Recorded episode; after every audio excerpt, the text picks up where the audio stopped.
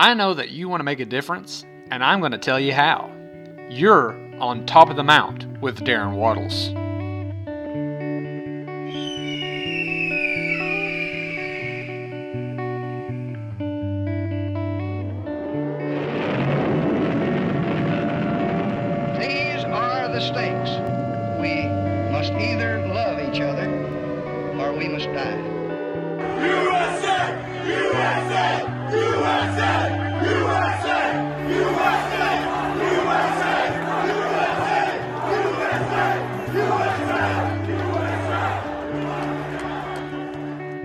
Have before us the opportunity to forge for ourselves and for future generations a new world order.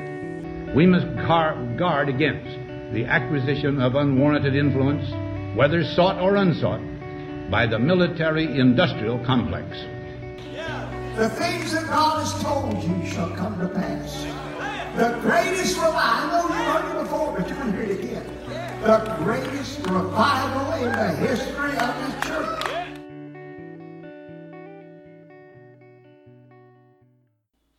Welcome back, everybody. You're on top of the mount with me, Darren Waddles.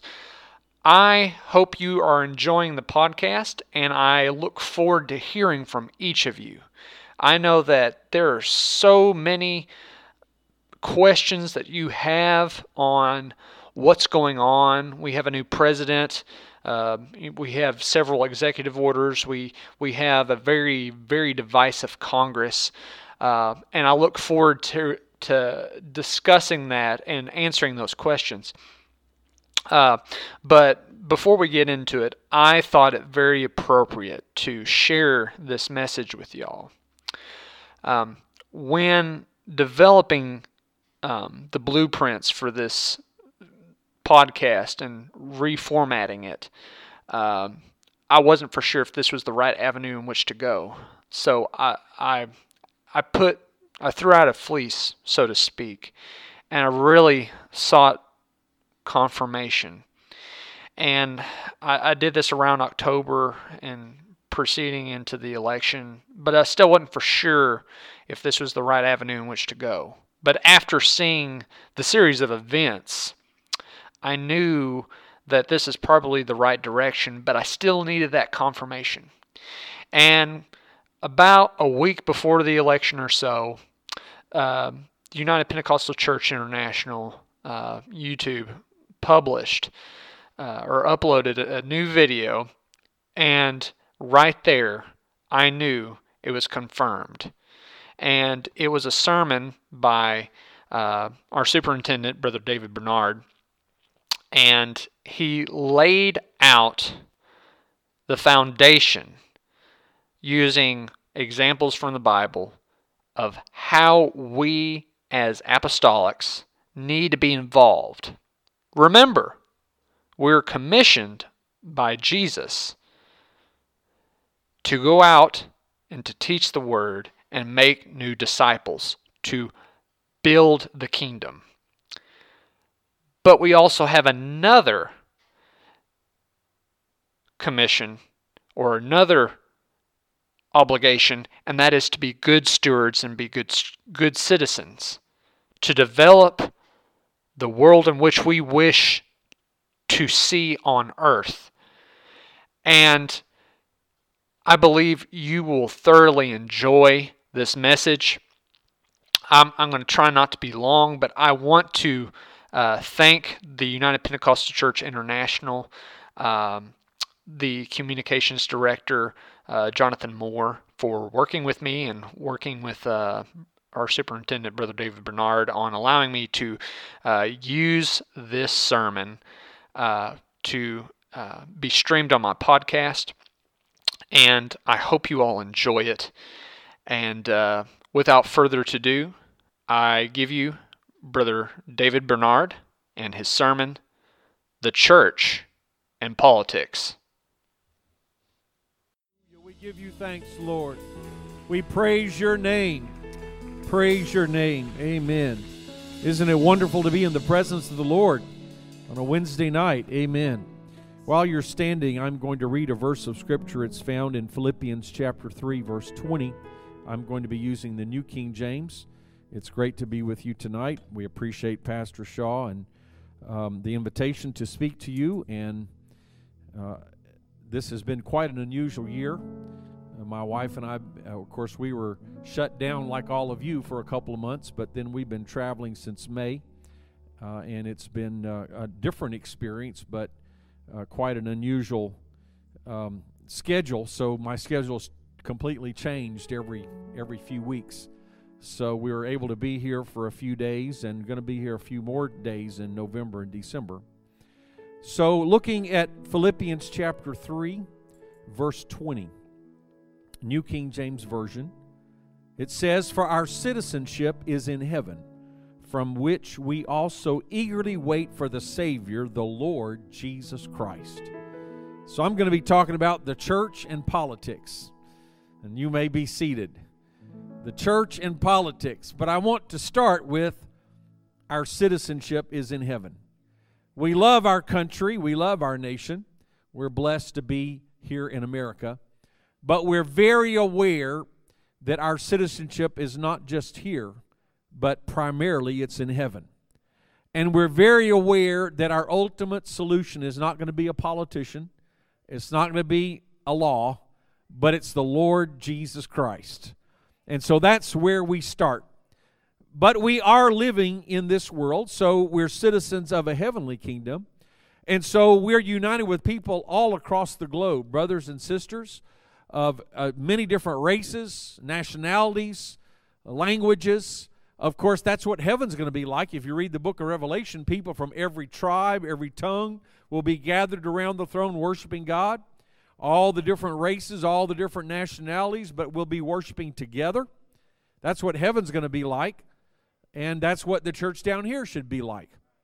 But while we're down here, we, we all have, uh, even though we do have these different backgrounds, we're all called by one name, the name of Jesus. We all have one Spirit, the Holy Spirit. And we all have the same blood, the blood of Jesus Christ, that cleanses from all sin. So our citizenship is in heaven.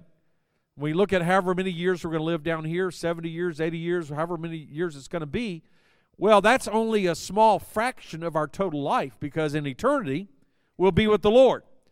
So our citizenship is in heaven. But of course, what I'm going to talk about tonight is what we're supposed to do while we're here on earth. So we have a heavenly citizenship and we have an earthly citizenship. Now, I'm going to share some scripture for the sake of time. I'm going to just refer to some that you can read at your leisure. Others will slow down and take the time to read. And so, in thinking about our earthly citizenship, our earthly home, the psalmist David, of course, he was writing originally to the nation of Israel.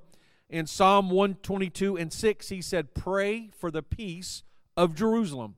I think that's a good uh, statement for all of us today, but in the original context, he was saying, Pray for your nation's capital. The focal point of the nation of Israel was the city of Jerusalem and the temple that was in Jerusalem. So, if you go by what uh, the Old Testament says, we're supposed to pray for our own nation. We're supposed to pray for our own capital. And then the book of Jeremiah, chapter 29, verse 7, it's talking to people in exile and it says, whatever city you go into, pray for the peace of that city. So even though you may be in a pagan country like Babylon, because the Babylonians conquered the tiny nation of Judah, and many of uh, the Jewish people were taken into captivity. But Jeremiah says, even if you are taken into a strange country, another city, pray for the peace of that city. Because if that city has peace, you will have peace. So even though our citizenship is in heaven, we actually live in Austin, Texas right now, or the surrounding area. So it's in our own best interest to pray for Austin or Round Rock or, or wherever you live or Texas because if our area prospers, then we're likely to prosper. Now, I'll just say this uh, little thing here. The, the word peace in Hebrew, you might have heard of it, shalom. But it, it means a lot more than what we might think of just by a translation of the English word peace. It does, of course, mean peace, but it encompasses uh, wholeness, health, welfare, well being.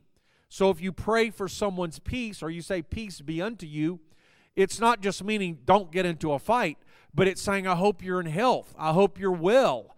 I hope you prosper. I, I hope your life is, is fulfilled. And so to pray for the peace of our nation and to pray for the peace of our city means we pray for its safety, its health, its welfare, for the people to prosper, to do well, to have security, wholeness. So that gives us a little bit of idea of how we should pray for our own city, our state, our county, our nation, our world.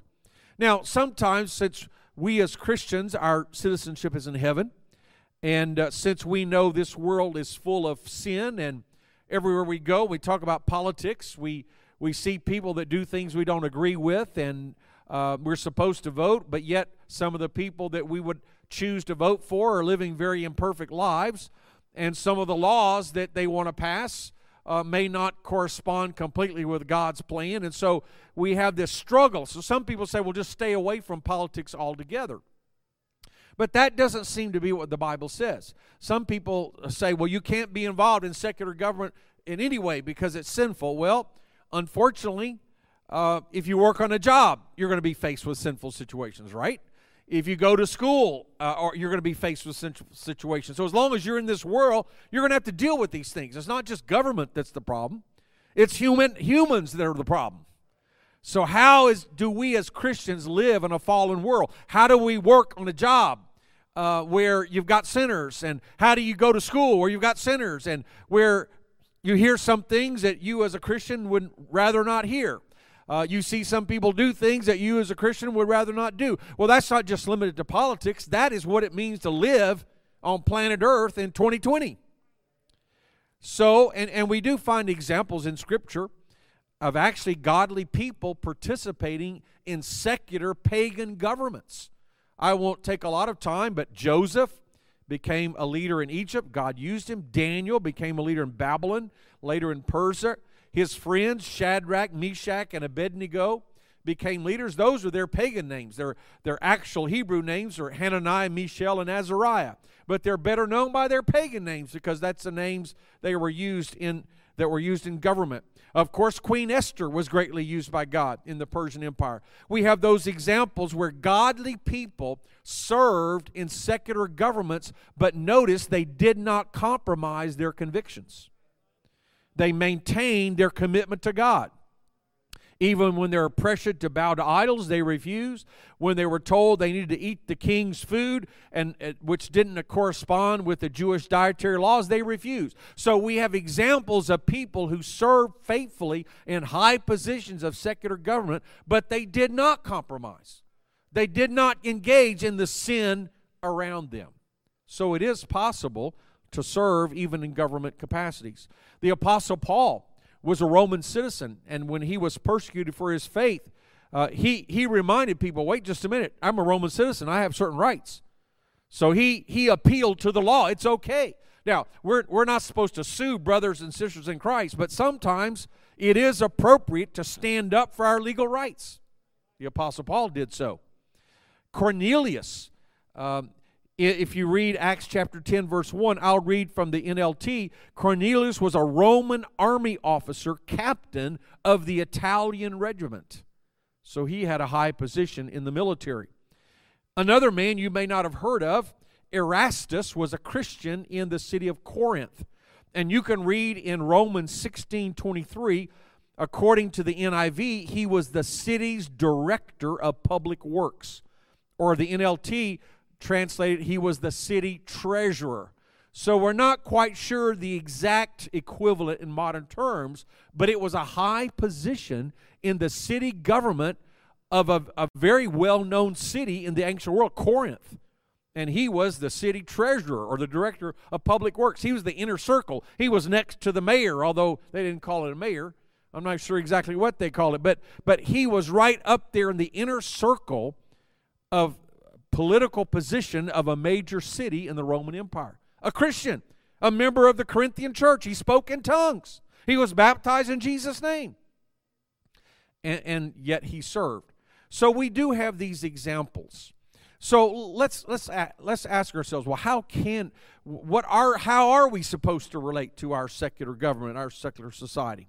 Let me give you some passages of scripture that you can read later, but Romans 13, 1 through 7 is one passage that talks about the Christian's relationship to the government, to the state. Romans 13, 1 through 7. And another passage is 1 Peter 2, 13 through 17. 1 Peter 2, 13 through 17. Now, these two passages give general guidelines. And what they say is we should be good citizens, we should obey the law, and we should pay our taxes. So if anybody thinks, well, you know what? I don't think the government uh, the government's so sinful. I don't think I should pay my taxes. Well, don't tell the IRS that because they might arrest you. But actually, the Apostle Paul said you should pay your taxes. You should obey the law. You should be a good citizen. You should respect authority. And he wasn't talking in Romans 13, he wasn't talking about church authority, although obviously we're supposed to respect church authority, but he was talking about secular authority.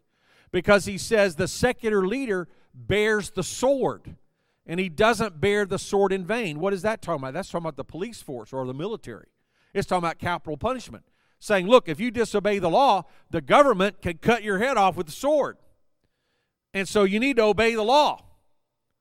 So the basic principle is Christians should be law abiding citizens. We should cooperate. Now, you might say, well, what about you know if, the, if there's an evil law? What about this? What about that? Well, let me just hasten to add in these these two passages, the apostle Paul and the apostle Peter, which by the way would be the two more two most foremost apostles in the New Testament. If you're looking for uh, the highest authority, of course, Jesus Christ and, and his apostles, especially the apostle Peter and the apostle Paul, more than any others you would think of as be representatives or spokesmen or leaders of the church. And so both Peter and Paul agree. And by the way, Jesus also said to pay taxes in that famous passage of Scripture where somebody, um, the, the Jewish people, of course, you have to understand, they were under the Roman government. So it was a dictatorship.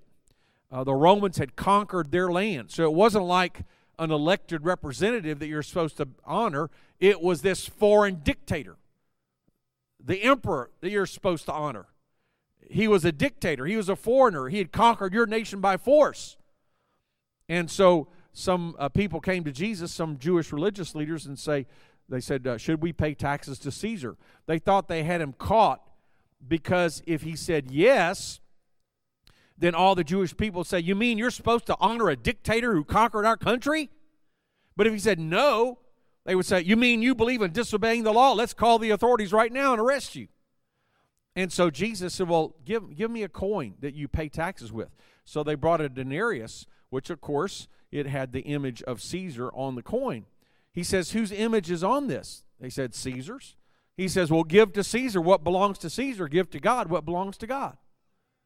Well, they couldn't really argue with that, could they?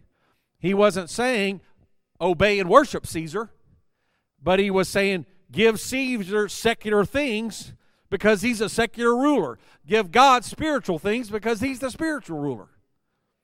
And so, even if it's a dictator, and thankfully we do have a democracy, at least in some ways, and uh, so if if someone gets elected, uh, even if it's not the person we want, we're still supposed to respect them for their office and follow the law. Okay? If if the early Christians were supposed to obey the evil dictator, foreign oppressor Caesar, then at least we should uh, try to cooperate with our duly elected officials. Doesn't mean we agree with them, doesn't mean they're right. Now, that is, of course, if you read it carefully, the Apostle Paul in Romans 13 explained the role of government is to punish evildoers. So even though it was a dictatorship, they did catch criminals. You know, if somebody if somebody broke in your house and robbed your house, they would catch that person and and uh, deal with them, probably execute them. Or if somebody murdered someone, they would catch them and they would execute them. So even though they were evil dictators, they fulfilled the basic functions of order and peace and justice in society. Now, of course, what Paul doesn't address, what happens when the rulers actually do the opposite. Well, then that's a different story. And of course, Romans 13 doesn't go into that. What if there's an evil and unjust law? What if there's a law that's contrary to God's plan? It, it doesn't go into that. It just gives the general principle when government is trying to keep order, government is trying to punish evildoers, we should be good citizens. We shouldn't be the robbers and the thieves and uh, the, the murderers and the criminals. We should be the law abiding citizens. Now, you know, somebody says, well, um, if you, if you, uh, if you break the speeding law, are you sinning and going to hell? Well, I don't know that that's criminal law. I had one uh, teacher that said, "Well, it's not a sin, but if you go past, go faster than the speed limit, the angels get off of the car and you're on your own." So maybe that's the way it works. As long as you're keeping the speed limit, the angels are protecting you. But once you pass the speed limit, they get off and you're on your own. I don't know. But I would say, as a law abiding citizen, if you do speed and you get caught and you get a ticket, then you're supposed to pay it. You're a law abiding citizen. So, or you show up in court and explain why you don't need to. But in other words, you're not supposed to uh, disobey, and even if it's some infraction of a civil nature, not a criminal nature, which every one of us have um, done something like that, well, then you, you pay what you owe. You take your punishment and then you're still a good law abiding citizen. Okay, now that's getting a little too close to home, maybe. So we could debate how many miles over the speed limit is it okay, and still the, maybe the angels won't know or won't care, or, you know, just where is that? I'll leave something. Some things you have to leave between your, your, your own conscience. I can't tell you everything. It's between you and the Lord. But but my main point is we're supposed to obey the law but it doesn't really discuss what happens when maybe the government is doing the opposite of what a government's supposed to do. We do have some hint of that in, in, Acts chapter 5 when the apostles were arrested and they were forbidden to preach Christ. Well, even though that was the government still obeying the Lord and preaching the gospel, well, you can't stop being a Christian. You can't stop worshiping God. You can't stop preaching truth. And so, what did the apostles do? They kept preaching and teaching Jesus. They were arrested and asked, Why are you breaking the law? And the apostle Peter said in Acts 5:29, we ought to obey God rather than man. So I'm not saying that government is infallible, and I'm not saying that we follow it into sin because there is a higher law. We ought to obey God rather than man. But as a general rule, we as Christians want to be known and want to be law abiding citizens. That's what we're supposed to be. We're supposed to be a good witness. Now, we are thankfully, we're, we're not in a dictatorship. We're not in the Roman Empire. We're not conquered by a foreign ruler. We have what's called a, repres- a Republican democracy. And if you go back and read the Declaration of Independence or even the U.S. Constitution, what you'll find we're democracy in that it's the government by the people. The people ultimately have the final say. Uh, we, we have rulers or leaders, but they lead with the consent of the people. So we don't have a monarch, a king, but our leaders are elected because ultimately they're accountable to us. So that's a democracy.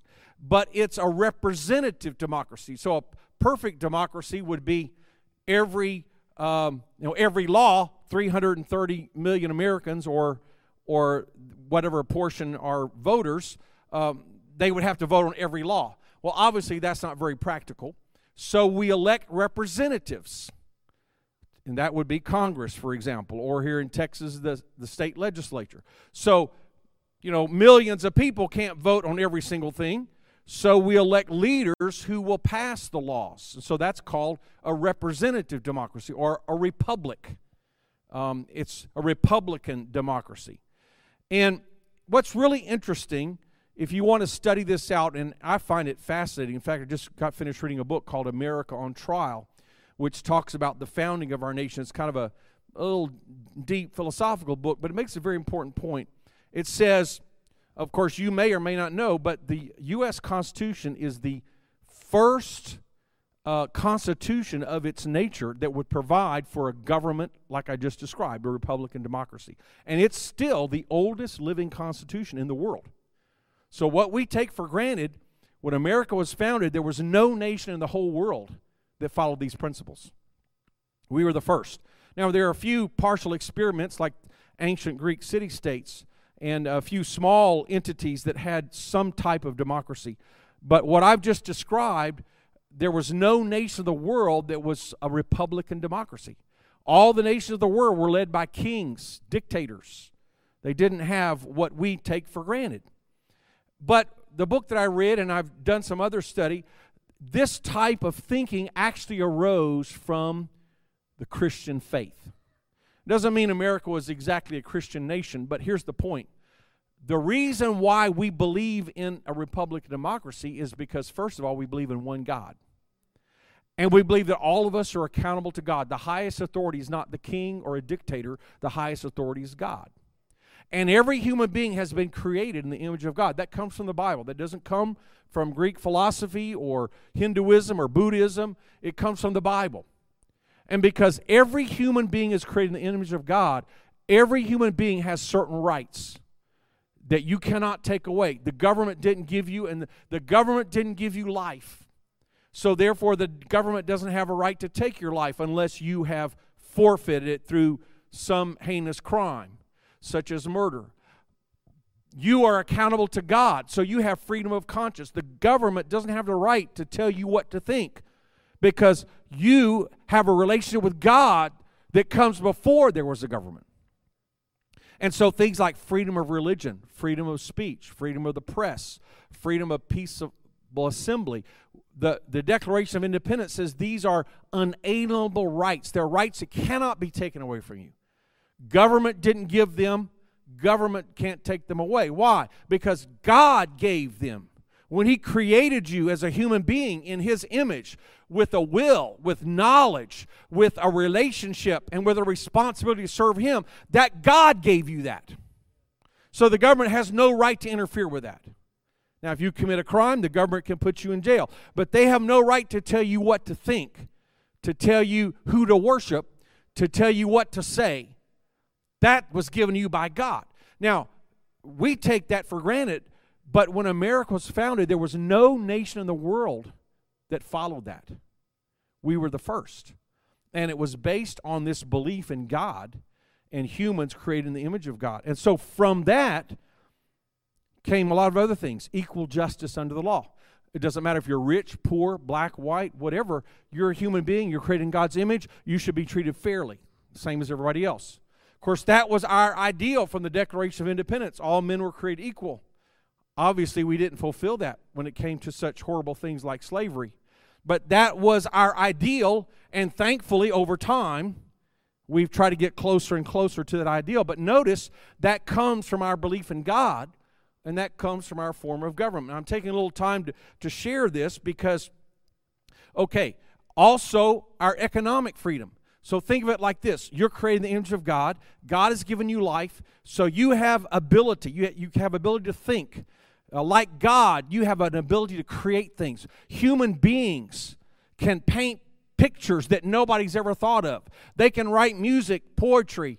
Uh, they can invent um, uh, machinery. They can build a house, or they, they can create things with their hands and their minds that nobody the, else has ever thought of we have that creative ability. God gave us that. The government didn't give us that. So that means we have a right to our own work, our own labor. So there's your economic freedom. The government didn't give you that ability to think and that ability to make things with your hands. And so your right to have a job and your right to, to support your family, that didn't come from government, that came from God. So that means yes, the government has to function, so therefore it has to charge taxes, and that's reasonable. That's like anything else. Uh, you have to pay for what you use. The government builds roads. The government has a police force to protect people. So, yeah, we've got to pay taxes. But our basic labor, that didn't come from the government, that came from God. And then if we, you know, if, if we work hard and, and we grow our own crops, then we have a right to eat that food. The government doesn't have a right to take it away from us. Of course, in our modern economy, we don't all grow our own crops and make our own uh, clothes. So what we do is we have transactions using money where I do one form of labor, you give me money, then I can buy all the other stuff. So it's kind of an agreement. But that money represents your labor, it represents your time. And if you buy a house with that money, that house represents so many hours of your labor, so many hours of your time. So, in essence, private property is something that government didn't create, it comes from ultimately from God. You following me? So, our belief in economic freedom, private property, the ability to own our own home, to, to grow our own crops, or to do some other form of work and get compensated so we can buy food, the government didn't create that. God is the one who gave you that. So, there's a basic principle that each person gets to have the fruit of their own labor. If you go back to Genesis, by the sweat of your, your, your face, you will grow food. So that's part of God's plan for us. Okay, I took all that time to say that under our system, then we believe in a limited government. Government only has certain purposes. And if you believe in God, the highest purposes are beyond what government can do. Government is supposed to give us security and safety so we can pursue the higher goals. Let me give an example. Let's read from 1 Timothy chapter 2, 1 through 4. 1 Timothy chapter 2, and this will show us what the limited role of government and how it fits into God's overall plan. 1 Timothy 2, 1 through 4, and I'm, I'm just going to stick with the New King James. 1 Timothy 2, therefore I exhort first of all that supplications, prayers, intercessions, giving of thanks be made for all men, for kings and all who are in authority. Okay, notice we're supposed to pray for our secular government. Why? So they can do their job. What is their job? That we may lead a quiet and peaceable life in all godliness and reverence. For this is good and acceptable in the sight of God our Savior, who desires all men to be saved and to come to the knowledge of the truth. So the government's job is to give us peace and safety and security so we can serve God. But what are we supposed to do? We're supposed to live a holy life. We're supposed to win souls. We're supposed to preach the gospel. The, the government's not supposed to preach the gospel. The government is supposed to secure our rights so that we can preach the gospel. Now, here's the problem, and this is what we're facing in America today. If you take God out of the picture, then rights come from government. And what the government gives, the government can take away.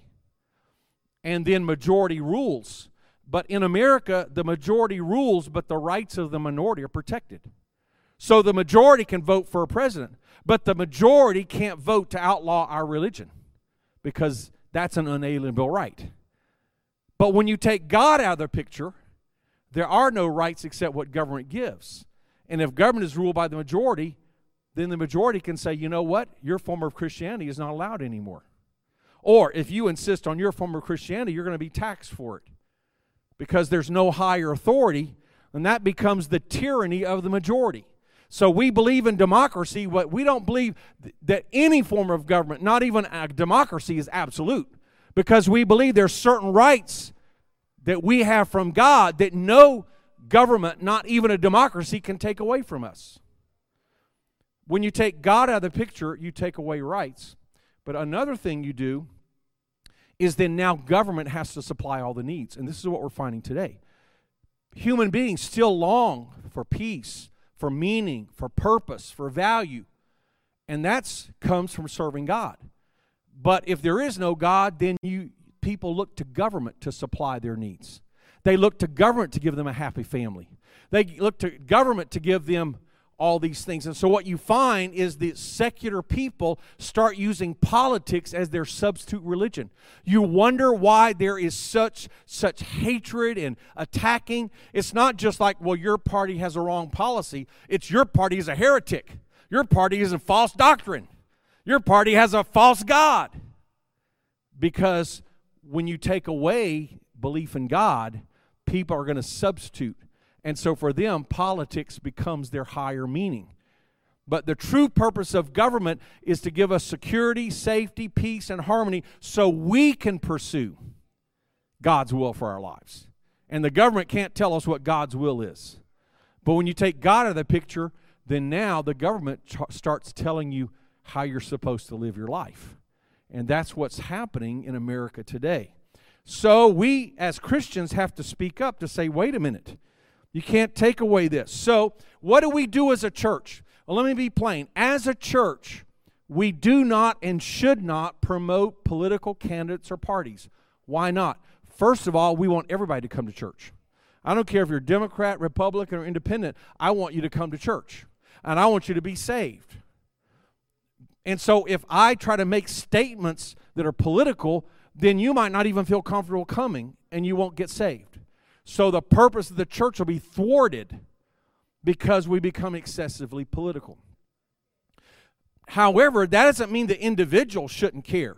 No, I do think individuals should be a participant. Now, we've already seen in Scripture we should pray. So, at the least, if you're a Christian, you should pray for your government. You should pray for leaders. You pr- should pray for elections. Now, the Bible doesn't say go out and vote. Why not? Because there was no vote, it was a dictatorship. But since we do have that right under our democracy, and since I've explained to you the, the evolution of that form of government actually came from biblical principles, then I feel like certainly we should vote. So I plead with you. I think you already have to have been registered, but you need to vote. I'm not going to tell you who to vote for or what policies to vote for, but you need to inform yourself city, state, national, referendums, propositions, whatever. Learn what they mean and get out there and vote because your voice needs to be heard. If we want to protect our freedoms, we have to participate. Praise God. So I would challenge you to pray and to vote. Now, as individuals, you can also be involved in other things. You can support candidates, you can run for office yourself. That's all fine. I showed you the examples of the Old Testament of people involved in government and the New Testament examples of government. And I think we should vote according to biblical values. Now, here's the problem there's probably no candidate that's going to perfectly represent us. Okay? So, you look at candidate A, they may have some moral sin. Candidate B may have a different sin. Or candidate A may have some moral sins, but some good biblical policies. Candidate B might have uh, no gross moral sins, but bad biblical policies. So, who are you going to vote for? And that's why reasonable Christians could have different opinions on different candidates. So, we have to agree to disagree. But the point is, in an imperfect world, we're not looking for someone who's our pastor, okay? We're not voting for the pastor of Austin or the pastor of the U.S. We're voting for someone who has the policies that we feel will best fulfill our needs. And what policies are those? We're informed by biblical values. Now, another point is not all biblical values can become public policy because we're in a pluralistic society. So, like we as Christians, we, we believe we should abstain from alcoholic beverages because we know of the devastation that that causes. But in America in the 1920s, they tried what was called prohibition. It didn't work. It actually led to more, crime because you can't really legislate holiness. I do think we need good laws, but when you have a pluralistic society where many people aren't even Christians and some who are don't have the Holy Ghost, you're not going to be able to fulfill all moral laws. This is not a theocracy. So, in that case, you have to decide which policies are more workable and more important. So we're not trying to find perfect candidates who, who would be our pastor, and we're not trying to implement every belief that we have. We're not trying to legislate all people dressed like we think is appropriate. We're not trying to outlaw cigarettes and tobacco. We're not trying to uh, say that all forms of sexual immorality should be uh, punished by people going to jail because that's not practical in the world we live in. Okay? So we as Christians should could disagree on which policies and so forth, but we should bring our values into play in deciding what who we're going to support. And we need to make sure to hold government accountable, that it stays in its place, like I just said. Government should not trample on our rights. It should ha- be limited to its proper function, and it should not step into places where, where it doesn't belong, where the church belongs, where God belongs. So that's our big concern in our society is to make sure we vote for candidates and we and we vote for people who will choose judges that will respect the limits of our constitution and respect our religious freedoms. To me, that's first and foremost. Now, in that regard, I'd like to read another passage of Scripture Zechariah chapter 7, verse 9 through verse 10. Now, the Old Testament prophets are full of admonitions for society because they were dealing with real injustices in, in society. And I don't have time to go into all that. In fact, I'm just going to take a few more minutes here tonight, but, I, but these are a few important minutes, I think. I'll just give you this one example from the prophets. In Zechariah chapter 7, verse 9 through verse 10. Thus says the Lord of hosts execute true justice, show mercy and compassion, everyone to his brother. Do not oppress the widow or the fatherless, the alien, that's the, the foreigner, or the poor. Let none of you plan evil in his heart against his brother. So, what rings loud and clear in our society? We should work for justice, we should work for mercy, and we should work to help the vulnerable, the most needy. So many of us have good jobs, we have good lives, we're not subject to being unjustly treated, but look for the people in our society that are hurting, that are needy. And we could say, well, they should work, they should do this, they should do that. And I realize at some point everybody has to take responsibility for their own lives. But we as a nation can try to facilitate and give opportunities. We can't completely give everybody everything they want or need, but we can try to create a fair, just, and merciful society that gives everybody maximum opportunity. That's why I think economic freedom, that's why I'm against socialism, because it's well meaning, but it doesn't work.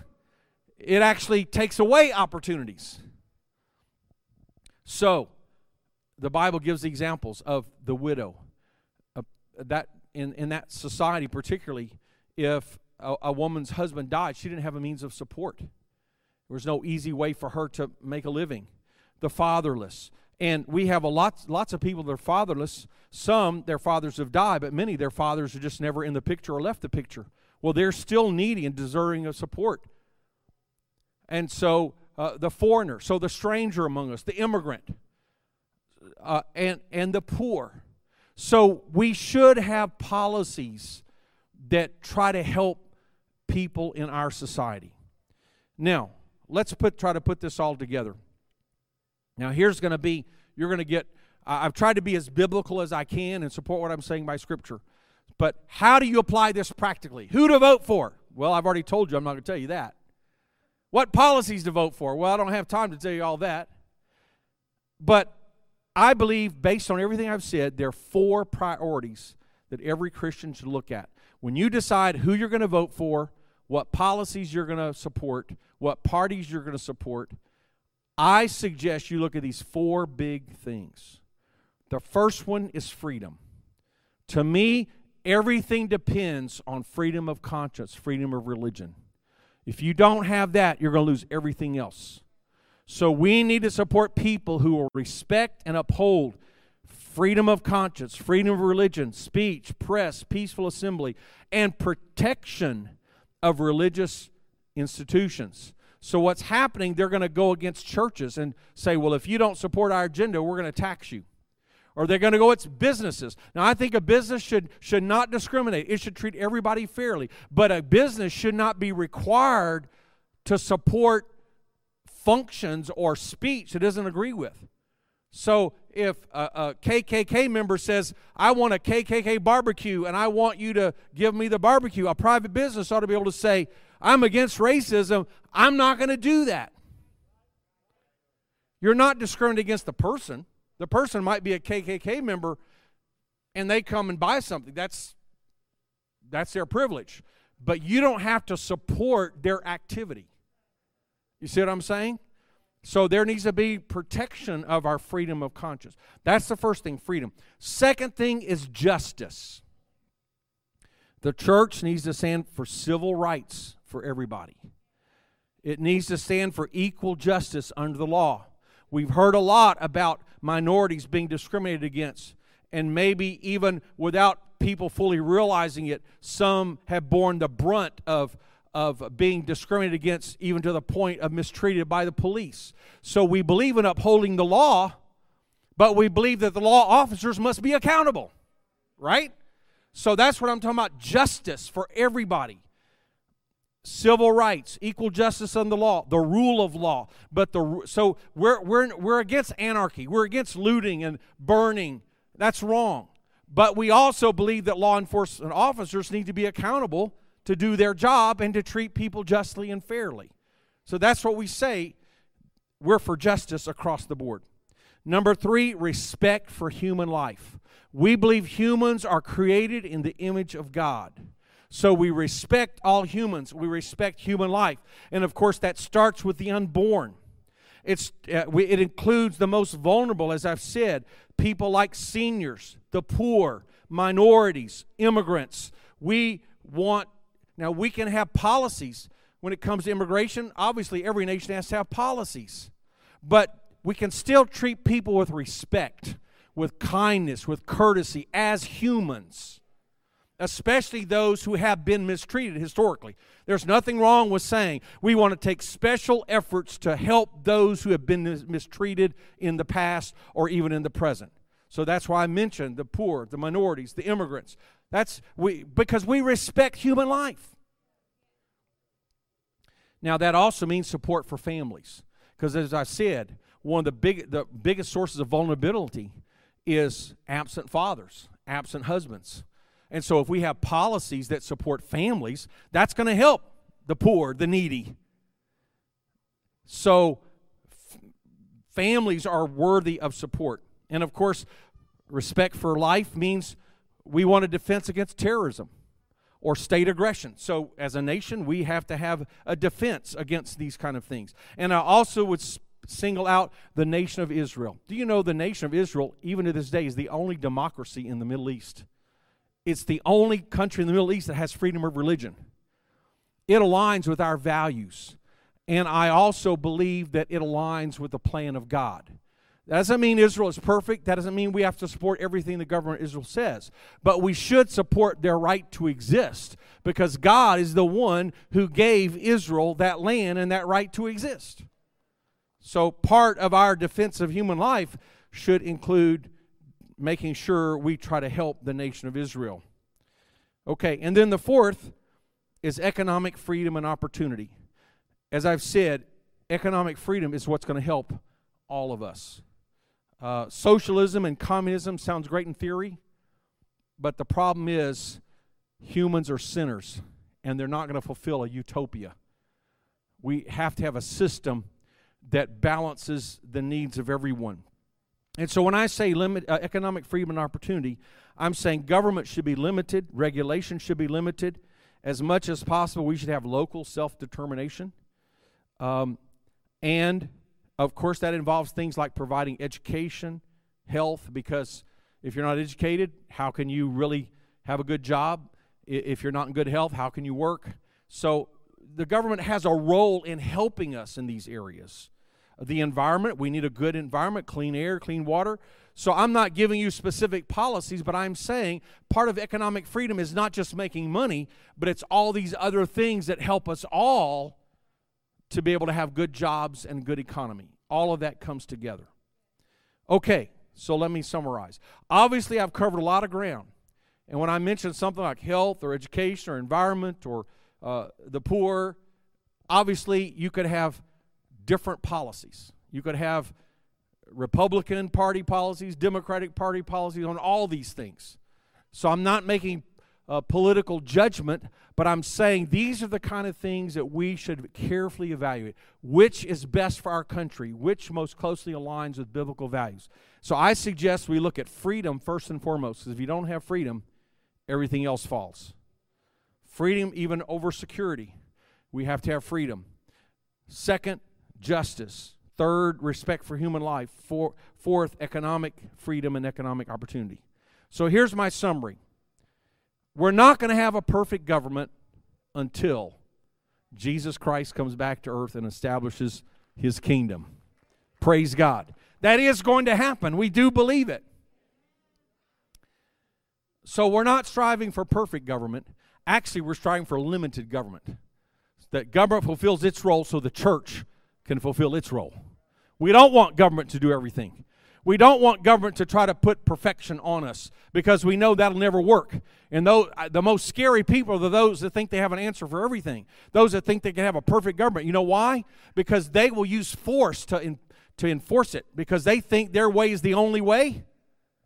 They will take away all rights to implement that. That's what Adolf Hitler did. That's what Joseph Stalin did. That's what Mao did. Did you know communism killed over 100 million people in the 20th century? Their attempt to impose utopia over people who didn't agree. They were willing to kill people in order to put heaven on earth. Well, it never got to heaven on earth, did it? So, our ultimate hope is not in government, but in Jesus Christ. So, in a few weeks, we're going to have an election. Some people are going to be happy and some people are going to be disappointed. Let me just say to those who are happy, it's not going to be as good as what you think. And to those that are sad, it's not going to be as bad as what you think. Because you know what? We're going to still have church. I don't care who gets elected president. I don't care who's elected the city council. I don't care who's elected senator. I mean, I care. But at the end of the day, it's not going to change one thing I do. I'm going to still pray. I'm going to still worship. I'm just going to go to church. I'm going to love one another. I'm going to try to be just and fair and merciful. So the government's not the answer to my problems. I want a good government. I want the right people. I want the best policies. But my hope is not in the government. I refuse to be depressed over who gets elected. I might be discouraged for a few hours, but I refuse to let my day be ruined by whatever an election brings because my hope is not an election. My hope is in the Lord Jesus Christ. And I'm going to speak in tongues just as much the next day as I did before. Praise God. The most important thing, and I close, I want you to pray for our elections and our leaders. I want you to vote. I want you to carefully inform yourselves according to godly values. And I hope some of you will start participating more. We, are a big church. I'd like to see some of you participate in Austin politics. It could use Christian voices or Cedar Park politics. We did have one time one of our members was elected to the city council of Cedar Park. So I hope we can get more people involved in practical ways. But at the end of the day, the most important thing that all of us can do is share the gospel of the Jesus Christ in the power of the Holy Ghost. If we do that, we can do more to change human hearts, human destinies, and do more to change our community than all the politicians in the world. I do respect the job that good officials do, but I'm saying at the end of the day, the most important thing we can do is preach the gospel of Jesus Christ in the power of the Holy Spirit because that is the ultimate solution for Austin, Texas. Can we praise the Lord together? Amen. Let's worship the Lord together. Amen. You just listened to a very well put together sermon by Brother Bernard on the church and politics. And I think the best takeaway from this uh, particular sermon is when Brother Bernard says, Your voice needs to be heard if you want to protect our freedoms, we need to participate. This is so very important. And this is what I want to drive home to every one of my listeners is that in order for us to survive as a church, we must be involved locally. We must be involved federally whether that is that we're working through organizations, whether that is that we're calling our legislators, whether that is that we ourselves are running for office. We must be vocal. We must participate. We must be active. We cannot stand on the sidelines expecting our needs to be met there are agendas currently going through Congress right now that are contradictive to everything we stand for and that oppose what we stand for. And for us to exist in the future, we need to be involved. And that's where this podcast is going to go. So I, I'm glad you participated in this podcast and listened to this entire episode. I know it was lengthy, but I hope you came out educated. So until next time on Top of the Mount, if you have any questions, please, please email me at draywaddles at gmail.com or you can contact me through Instagram and follow updates for this podcast on social media Facebook at On Top of the Mount with Darren Waddles podcast. And I look forward to those questions and hearing from you. Please share this with a friend, add a rating and add a comment on this podcast. And I look forward to hearing from you again as we talk on top of the mount.